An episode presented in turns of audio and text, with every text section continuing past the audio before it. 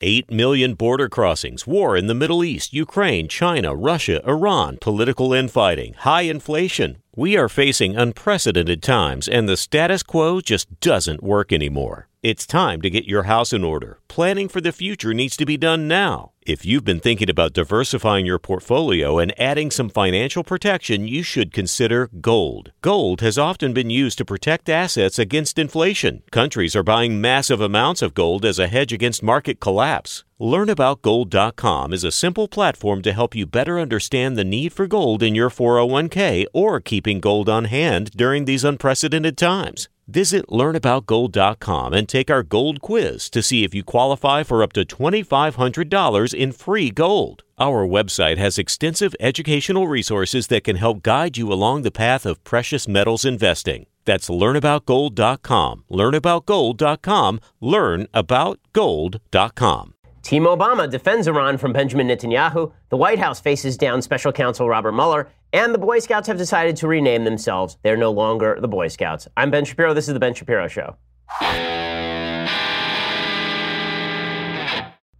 Okay, so we have a lot to get to today, and we will get to all of it. First, I want to say thanks to our sponsors over at 1 800 Flowers. So, it's hard to find a bigger fan of you than your mother which is why you should be rewarding her on Mother's Day. Because let's face it, you're pretty mediocre, but your mom thinks you're awesome. Well, don't demonstrate to the whole world and to your mother that you are mediocre. Instead, get your mom something nice. That's why this Mother's Day is the time to show her just how much you appreciate all of her dedication with 1 800 Flowers.com. Right now, when you get ahead of the Mother's Day rush, 1 800 Flowers is giving you an exclusive 24 for 24 offer 24 multicolored roses for just 24 bucks. That's a buck per rose. With a bright and beautiful mix of premium roses in a rainbow of colors, these blooms are guaranteed to be something that your mom loves. Also, they're great for your wife. I sent my wife them last week, and they are just terrific. Roses from 1-800-Flowers are picked at their peak from premier farms and shipped overnight to ensure freshness. Again, 24 multicolored roses for only 24 bucks. It's an amazing offer, but you have to hurry because it does expire Thursday. So pick your delivery date. 1-800-Flowers handles the rest. Don't put it off. Order today from 1-800-Flowers.com. It's what mom would want you to do, or wife, or girlfriend. To order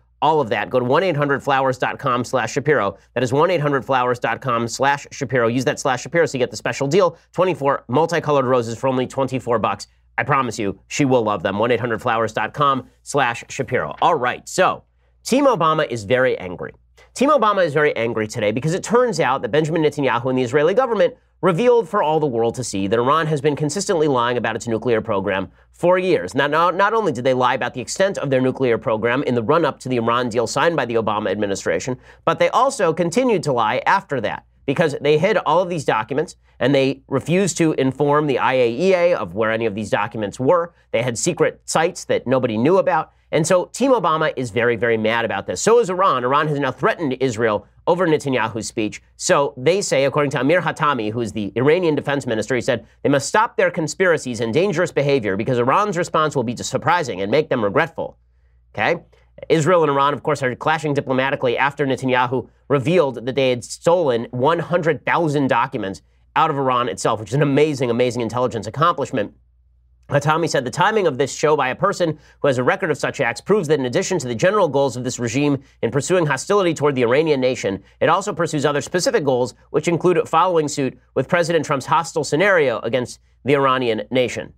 Netanyahu, of course, has claimed that the nuclear deal gives Iran a clear path to an atomic arsenal and says that it never should have been concluded in the first place. What's amusing to watch is as folks on the left struggle to come up with a response to the fact that Iran is a government of liars, that the mullahs are, in fact, tyrannical dictators who repress women and gay folks and people of other religions.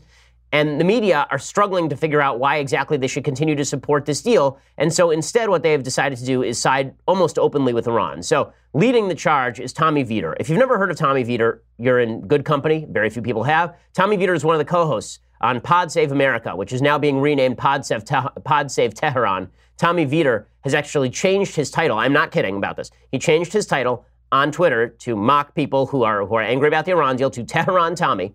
He started off as a van driver in a 2002 local campaign and worked his way up to be the National Security Council spokesperson under President Barack Obama, showing you that mobility still happens in the United States. Mobility is just an amazing thing. I mean, you can really move up the ranks despite having low IQ, apparently. So Tommy Vietor is very angry at the Israelis for having revealed the fact that the Iranian government is filled with people who lie about their nuclear weapons program.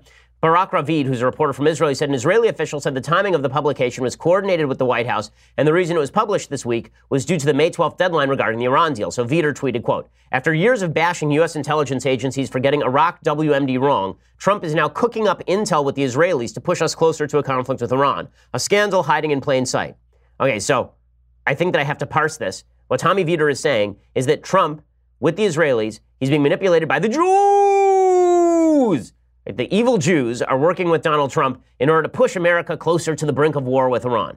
This, of course, is not what is happening, and there is no evidence whatsoever that intelligence was actually cooked up by the Israelis at all. All of the documents have been verified. And there is a conflict within Team Obama because Ben Rhodes, who is the national security advisor under Barack Obama, uh, his special national security advisor, Ben Rhodes, former fiction writer from Brooklyn, who knows nothing about foreign policy, he was tweeting out yesterday there was nothing new in Netanyahu's report. So half of Obama's team is saying there's nothing new in what, uh, in what Netanyahu is saying, and half of Obama's team is saying it's the Jews trying to manipulate the United States into war. That's not where Tommy Vietor stopped. After he, he put out this conspiratorial tweet, I asked him to get back in the van. Uh, at which point he tweeted, Triggered neocons want you to believe that Netanyahu unveiled evidence that Iran violated the deal. He did not. Facts don't care about your feelings. Baby Bannon Ben.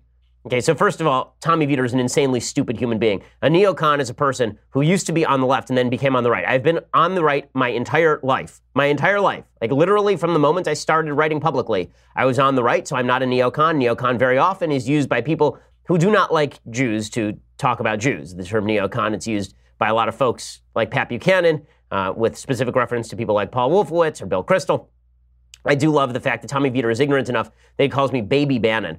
Okay, for anyone who has known anything I've done over the past two and a half years, uh, Bannon and I do not get along. We do not see eye to eye. I quit Breitbart News because Steve Bannon and I did not see eye to eye. I was the leading critic of Steve Bannon in the United States, without a doubt, for two full years. So, um, no.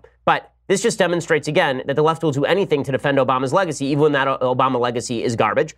One of the things that's, that's funny is watching the media try to spin it. So, Chris Cuomo, the thickest block of wood on CNN. He's interviewing Benjamin Netanyahu, and uh, he makes a fool of himself. He asks Netanyahu whether the Israelis should go along with the Iran deal, and things go poorly for him. Right? If there were no deal in place right now, no, you would I, have I no idea what was going on, and how would that make Israel safer?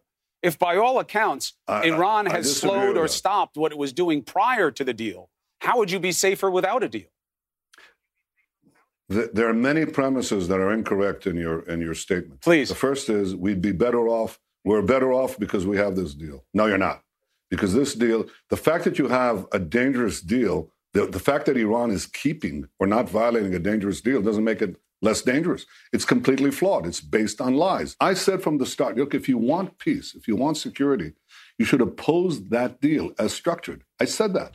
Right, the argument Netanyahu is making from the very beginning, and made by people on the right like me from the very beginning, is that the Iran deal gave Iran a clear pathway to a nuclear weapon after 10 years with all sanctions lifted, allowed them to develop ballistic missiles technology, and didn't really force them to dismantle their nuclear program in any serious way. It prevented them from ramping that nuclear program up, but it didn't prevent them from maintaining all the equipment in a back basement somewhere, which presumably is exactly what they've done. The only reason that we know about the extent of their nuclear program is not because Iran turned over its materials to the Interna- International Atomic Energy Agency.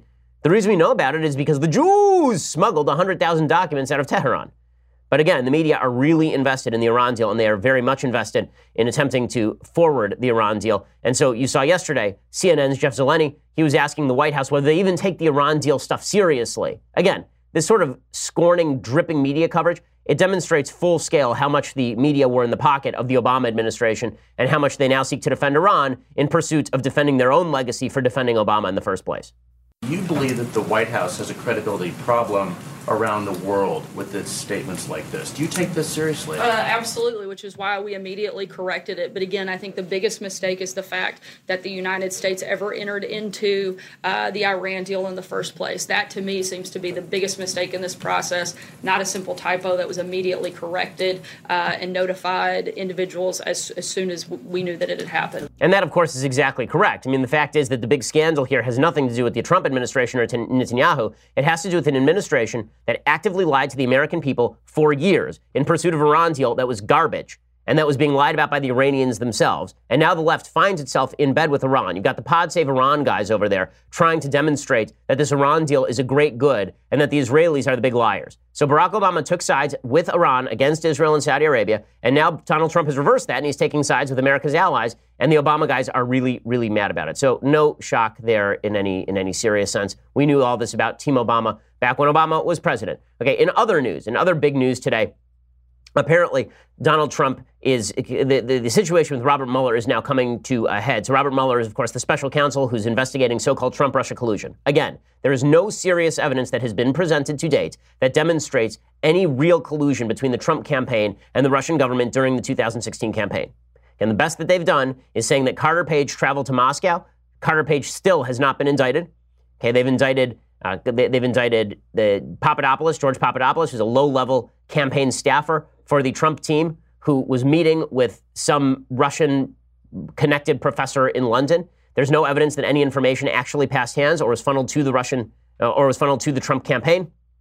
And the only other piece of evidence that I've seen that is suspicious in any serious way is that Trump Tower meeting between Donald Trump Jr., some members of the Trump campaign, and a lawyer that was connected to the Russian government. At best, what that shows is a willingness to cooperate with Russia. There's no actual evidence of cooperation with Russia in any serious fashion. Well, Robert Mueller is apparently going to ask President Trump about all of this, and he wants to ask President Trump specifically about obstruction. So this investigation has now shifted in tone and tenor from an investigation about supposed election interference to obstruction of justice. Is Donald Trump trying to fire people and obstruct justice in order to protect the, the government from finding out about something. Now, the problem with obstruction charges, it's very easy to bring obstruction charges in virtually any case. All you have to do is get someone on the record once lying.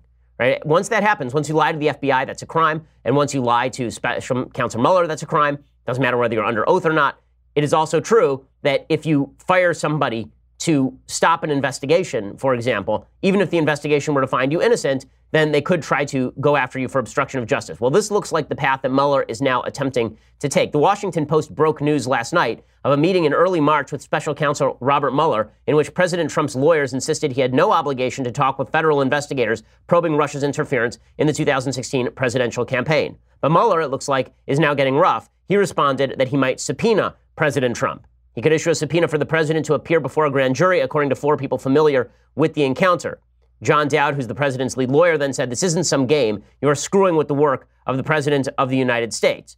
So, where do things currently stand? Well, I'll explain it in just one second. First, I want to say thanks to our new sponsors over at Omax. So, I want to discuss omega 3s for a moment because Omax 3 Ultra Pure is the purest omega 3 supplement on the market. Okay, in case you are unaware, omega 3s have been touted, in fact, as one of the healthiest supplements, but a lot of people have questioned whether it's too good to be true. So, I do my homework with, with omega 3 and Omax 3. And so I got to know the folks over there, and you should go check them out. Try omax.com slash Shapiro, and you can try a box for free. Okay, see if it works for you. That's omax.com slash Shapiro for a free box. Over 75% of Americans do not get enough omega 3s in their diet. Everyone around the office is now using omega 3s via Omax 3. Okay, and so check it out. It alleviates joint pain and muscle soreness. It, it can improve focus and memory, apparently.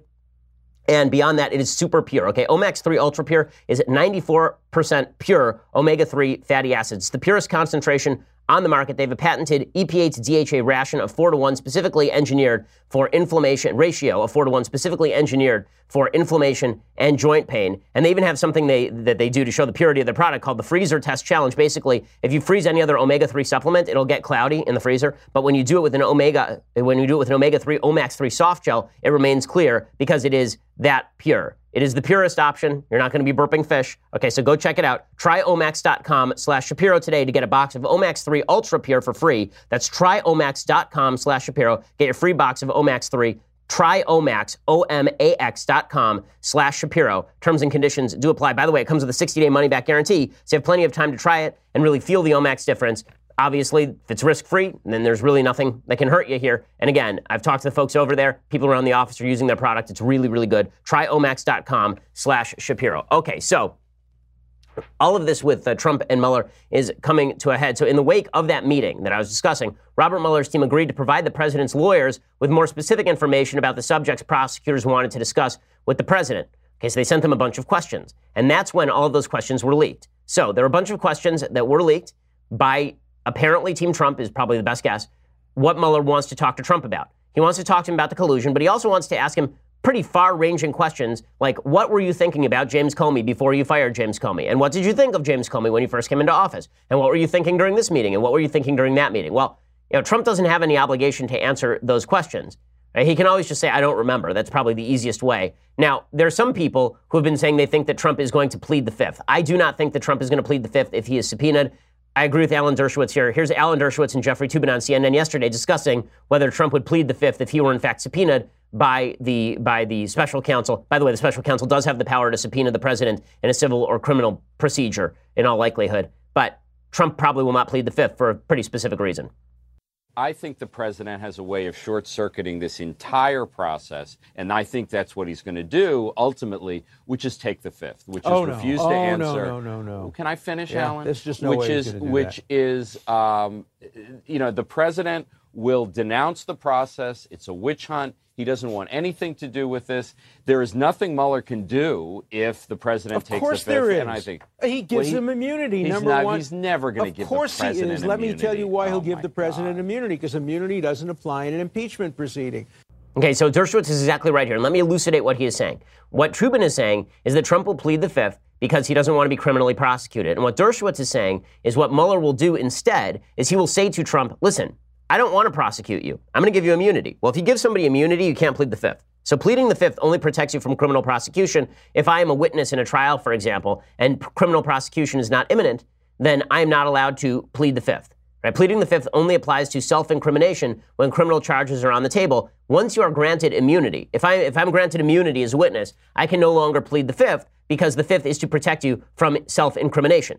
So what instead, what, what Dershowitz is saying, what Mueller will do instead is he'll say to the president, listen, we're not going to prosecute you. He'll force Trump to testify, and then there'll be an impeachment proceeding which has nothing to do with the criminal prosecution. Remember, impeachment is not a criminal prosecution. It is a political process. So Mueller could still catch Trump up in his little trap here, and that's a serious problem for President Trump. Trump is beginning to notice that. The best thing for Trump to do is avoid the interview with Mueller as long as he possibly can. And then, if there's anything even mildly incriminating, the president ought to be saying, I do not remember, because frankly, even if the president is completely innocent, he has a habit of stepping in doo doo. And I don't think that he should be stepping in doo doo in front of a talented lawyer like Robert Mueller. Okay, meanwhile, in breaking news, apparently the Boy Scouts of America are now going to change their name. So we've reached the point in American society where it is just not tolerant enough for there to be things like Boy Scouts anymore. There's a famous clip of me online talking to a woman about transgenderism in which we're talking about the Boy Scouts, and she says, Why shouldn't girls be allowed to be in the Boy Scouts? Meaning, why shouldn't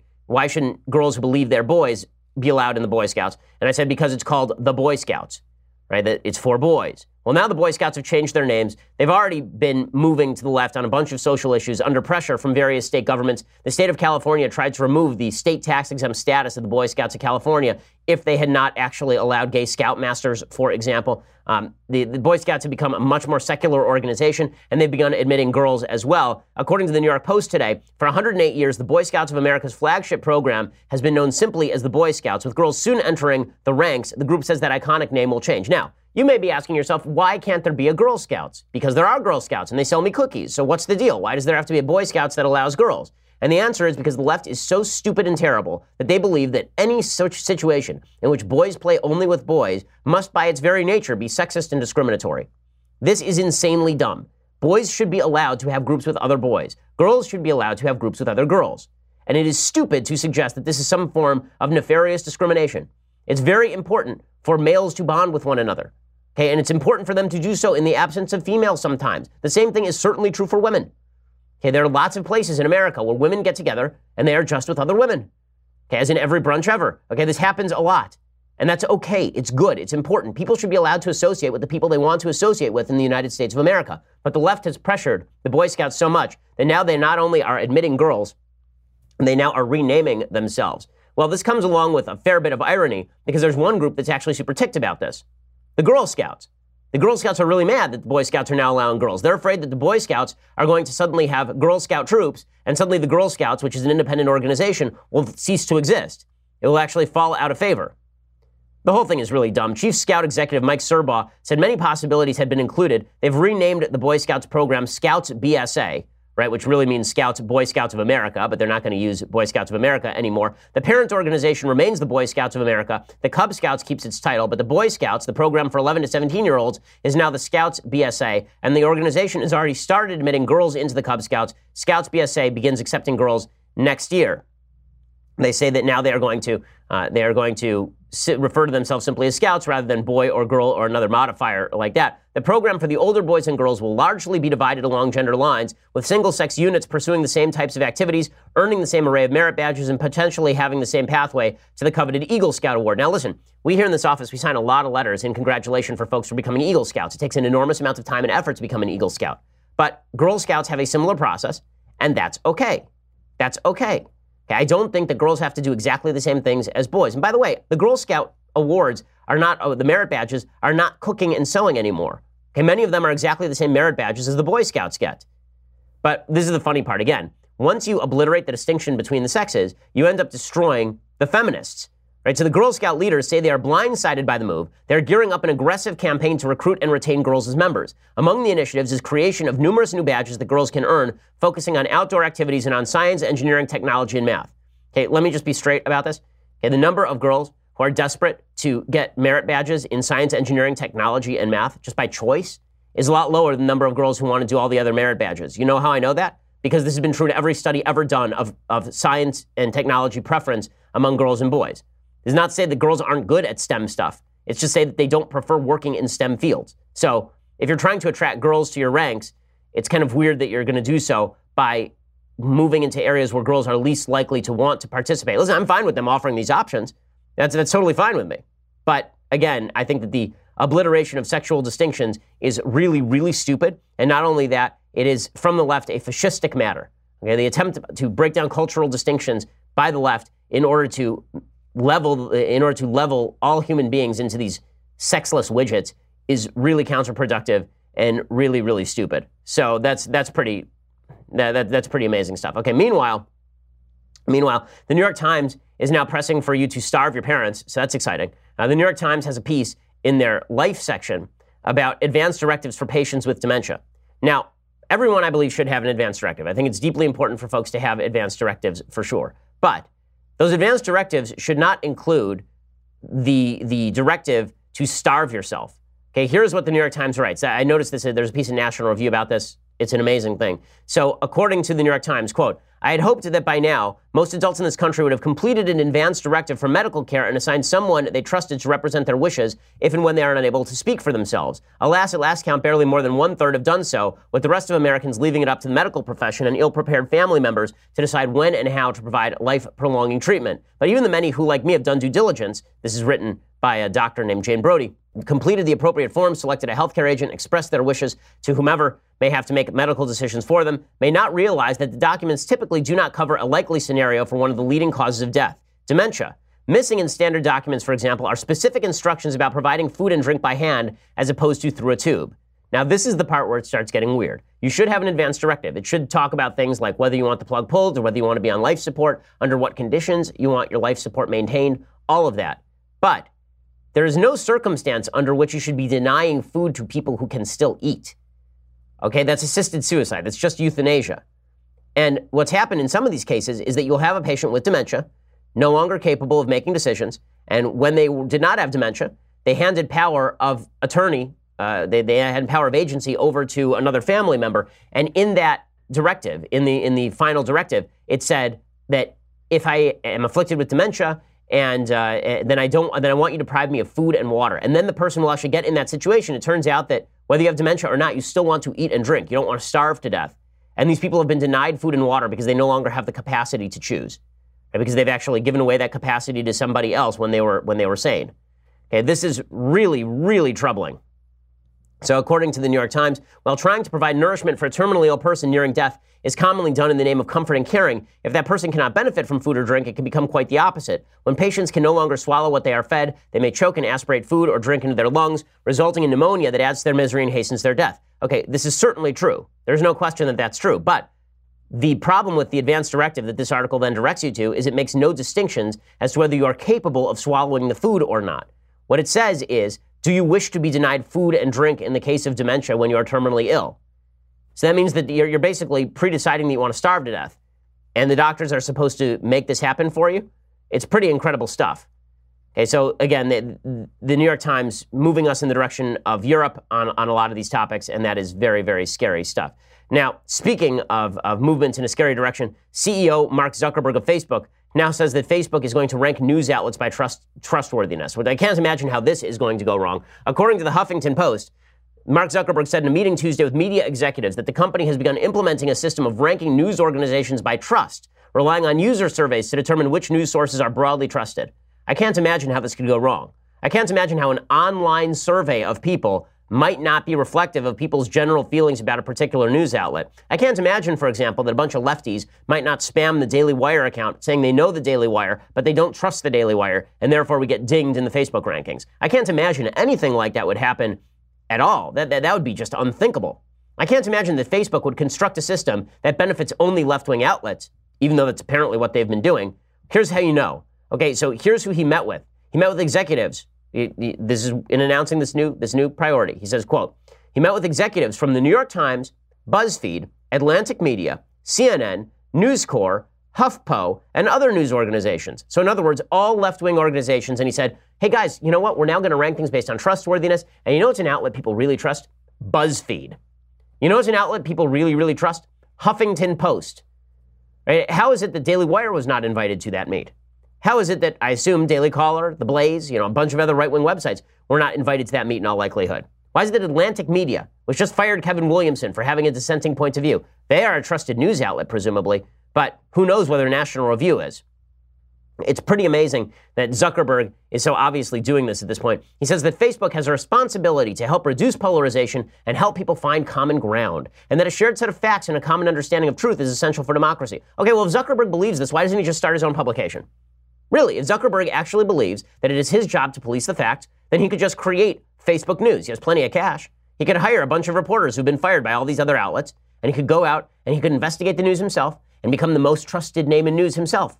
But he's not doing that. Instead, he is using his platform as a censorship tool to crack down on particular outlets he doesn't like. More evidence of that yesterday. Yesterday, you may have noticed that if you were on Facebook, there were a bunch of links that were everybody who was putting out any, anything, any material, there was a little link at the bottom that said, Is this hate speech? And then you were allowed to click yes or no. Okay, why is it that, and, and then Facebook later took down that notice and they said, Oops, that, that was something we were trying out, but we're really not going to do it. Why is it that every error Facebook makes always seems to cut against the right?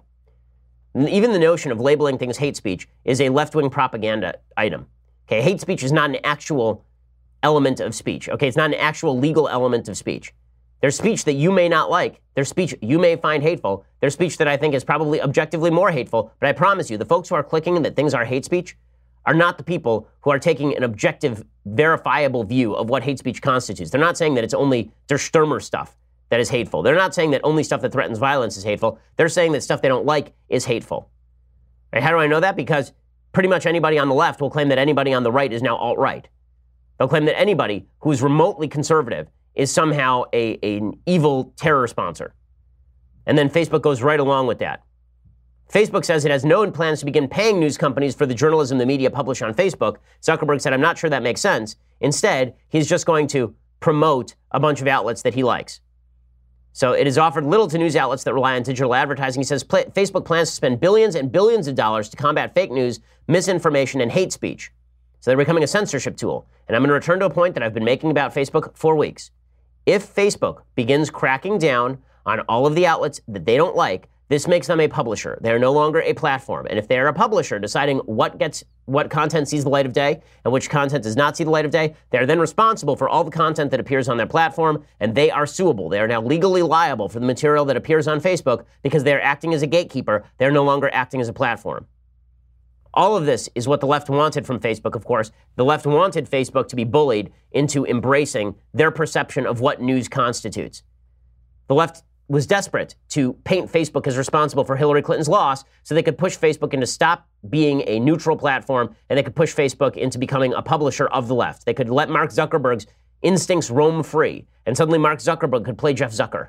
Right? Suddenly, Mark Zuckerberg could morph into Jeff Zucker, the head of CNN, and he could sit around deciding what news ought to see the light of day and which news ought to be ruled out of, of, the, of the relevant and of the good. It's really dangerous stuff. All the gatekeepers are being put back into place. It's why it makes podcasts like this uh, and makes shows like this so deeply important to the public. Alternative methods of distribution. It, makes, it means that they are really important because where the gatekeepers lie in wait to shut down alternative viewpoints, there will be no alternative viewpoints. Okay, so in just a second, I want to bring you an alternative viewpoint. Kanye West was at TMZ yesterday and things got real weird. We'll discuss that in just a second. But first, you're going to have to go over to dailywire.com and subscribe. So for $9.99 a month, you can go over to dailywire.com and subscribe.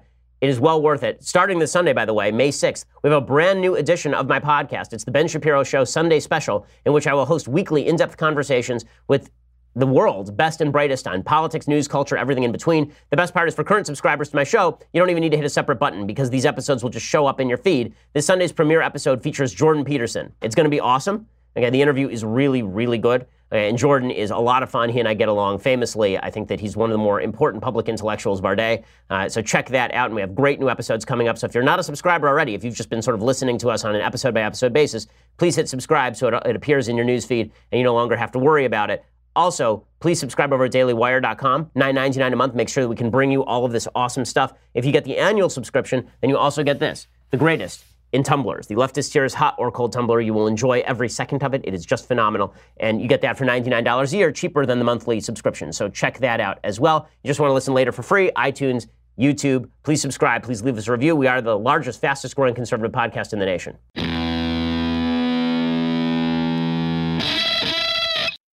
All right, so meanwhile, more fallout from Kanye West. So yesterday, as we mentioned, Kanye West was ripped into by Maxine Waters, who called him ignorant. Now, you know, I don't think that Kanye West is any great shakes at politics. I think that Kanye West doesn't know very much about politics. The one thing that I think Kanye has done that is very important is he has said that people should think for themselves and people should, you know, occasionally think outside the box. I think that's a, a good thing. But, you know, Kanye, I warned you about this before. Kanye is not a conservative thought leader. There's this tendency on the right, and it's really troubling, that anytime a celebrity says anything you like, suddenly this person becomes capable of being president. You know, there was this guy named Donald Trump. You may remember him. And he used to say out of the box things on a fairly regular basis. And then people deemed him a thought leader, and now he's the president of the United States. And that's worked out pretty well in terms of conservative ideas. But if we apply that same logic to every celebrity, say Kid Rock, I don't think it's going to work out quite as well, right? Maybe you got lucky with Trump's policies, but I don't know that you'd get quite as lucky with celebrities who just mouth the occasional anti leftist mm, talking points. Now, Kanye West uh, has become close with Candace Owens, who is, of course, a black conservative. Uh, she's become close. He's become close with uh, Charlie Kirk. The other day, he was quoting Thomas Sowell on his Twitter feed. All this is good. Kanye should educate himself about all of these issues. But educating yourself, yeah, I, I spend my life speaking on college campuses, and there is a dueling tendency among young conservatives. Okay, tendency number one is I want to get educated. I want to know my stuff. I want to read books. I want to know more. I want to have the information at my fingertips so I can actually argue my points cogently. And then there is the other tendency on the right, particularly among young conservatives, and that is I want to own the libs. And I want to own the libs. And the way I'm going to own the libs is by ticking them off. Anything that ticks them off is owning the libs. So I'll do anything stupid in order to own the libs. Okay, this does not own the libs.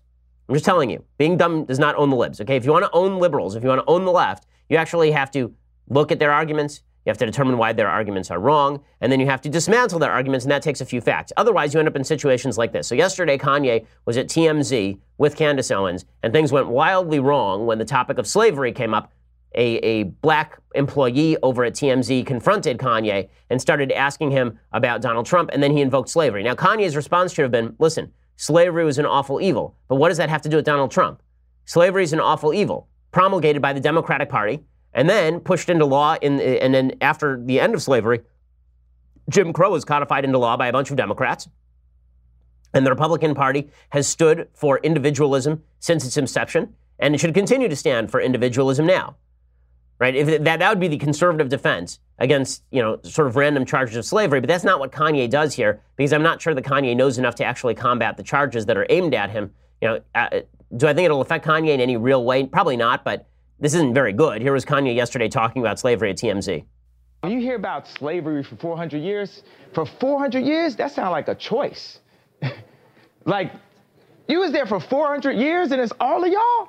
You know, like, it's like we're we're mentally in prison. I like the word prison because slavery goes too too direct to the uh, idea of blacks. It's like slavery, Holocaust, Holocaust Jews, uh, slavery is blacks.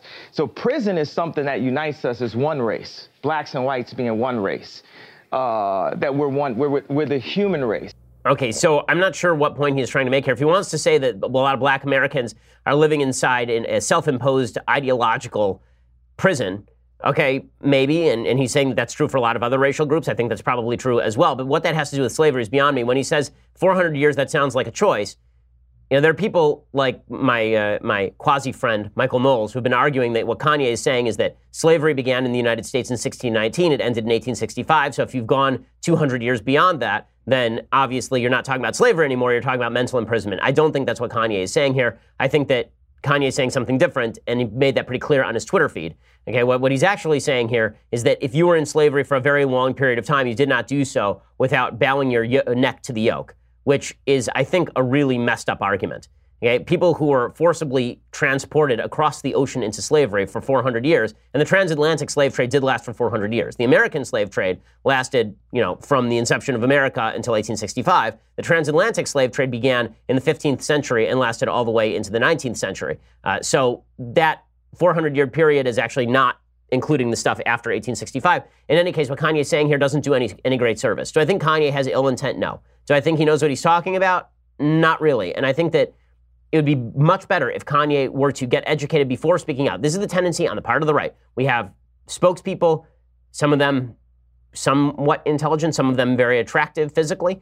If you don't do the reading, you shouldn't be doing the talking. If you haven't thought about an issue, you shouldn't be talking about the issue. And you shouldn't be a spokesperson. So again, Kanye can say whatever he wants right? But again, and I think what Kanye should really stick to, if I were Kanye, what I would be doing today is I'd be starting Kanye Con, right? I would actually have like a, a con a convention event where I have a bunch of people from all over the aisle talk to each other, and I would say I'm trying to open up gates. I'm trying to make sure that everyone talks to one another. That Kanye would be great at. But making him a spokesperson on all of these issues that he doesn't know much about. It's a mistake for conservatives. I think it's a mistake generally to do this with people who don't know what they are talking about, and Kanye apparently is one of those people. Okay, so meanwhile, the caravan uh, is being stopped by the Justice Department. So, for people who have not been following this story, there's a migrant caravan that starts in South America and travels all the way through Central America up to the United States.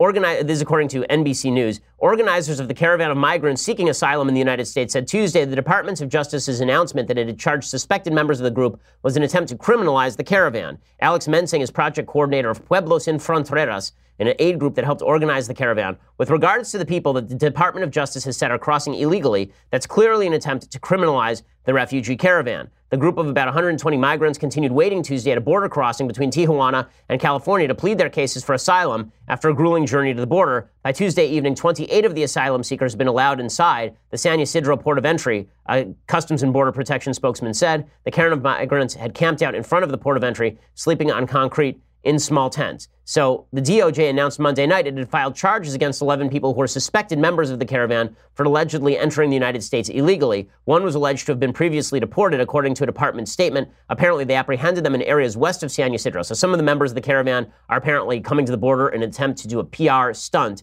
to humiliate the United States into admitting them. Other members of the caravan are apparently attempting to actually enter the United States illegally. Attorney General Sessions said, quote, when, when respect for the rule of law diminishes, so too does our ability to protect our great nation, its borders, and its citizens. The Trump administration has described the caravan as a threat. Now, really what the caravan is is a PR stunt, but there's an ideology that underlies the caravan that is a threat to the United States. And that ideology is that it is the United States' fault whenever something bad happens on planet Earth, and therefore it is our job to take in every refugee everywhere. So, for example, there's an article in The Guardian by a guy named Levi Vonk.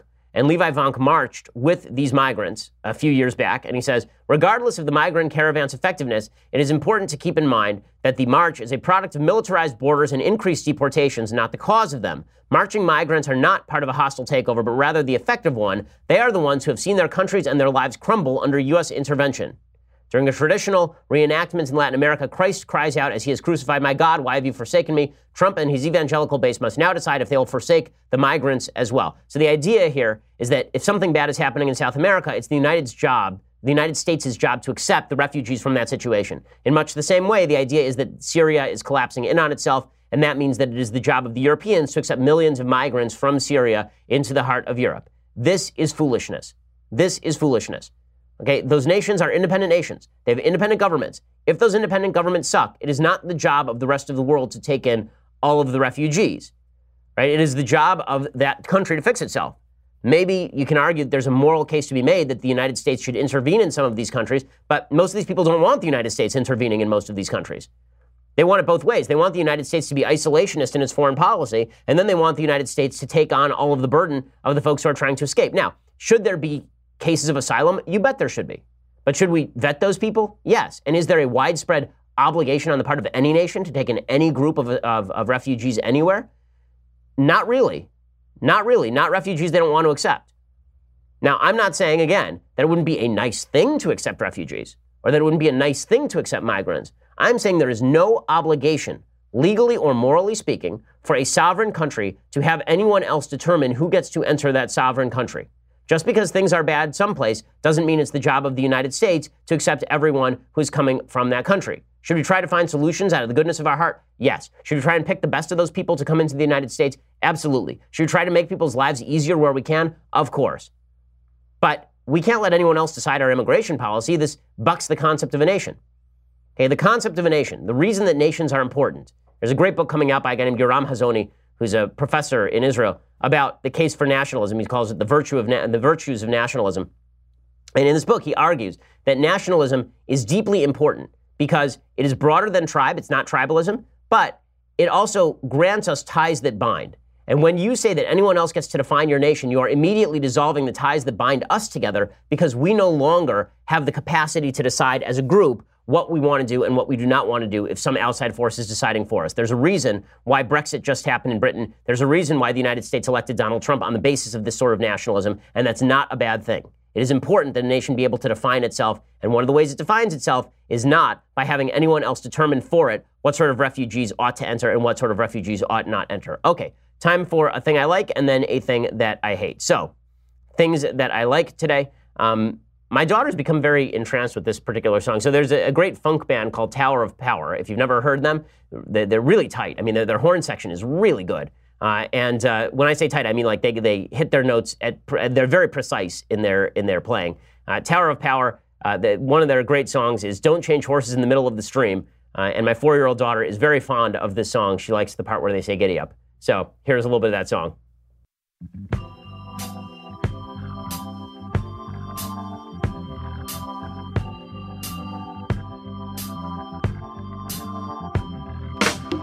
Five long years we have been together.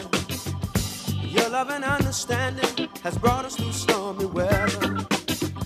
I must admit, girl, I haven't always been good, but you stuck by me just like you said you would.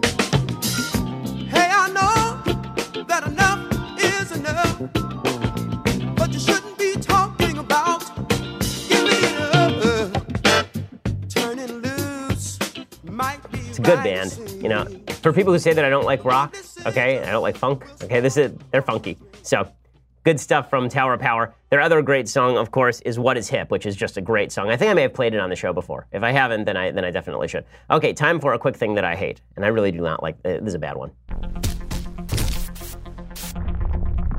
Okay, so here is the thing that I hate. So, Mike Pence, I have a lot of respect for Vice President Pence for a lot of different reasons, but he did something I think yesterday that was really, truly pretty egregious. So, he's doing a rally in Arizona, and in the middle of the rally, he decides to stop and pay tribute to Joe Arpaio.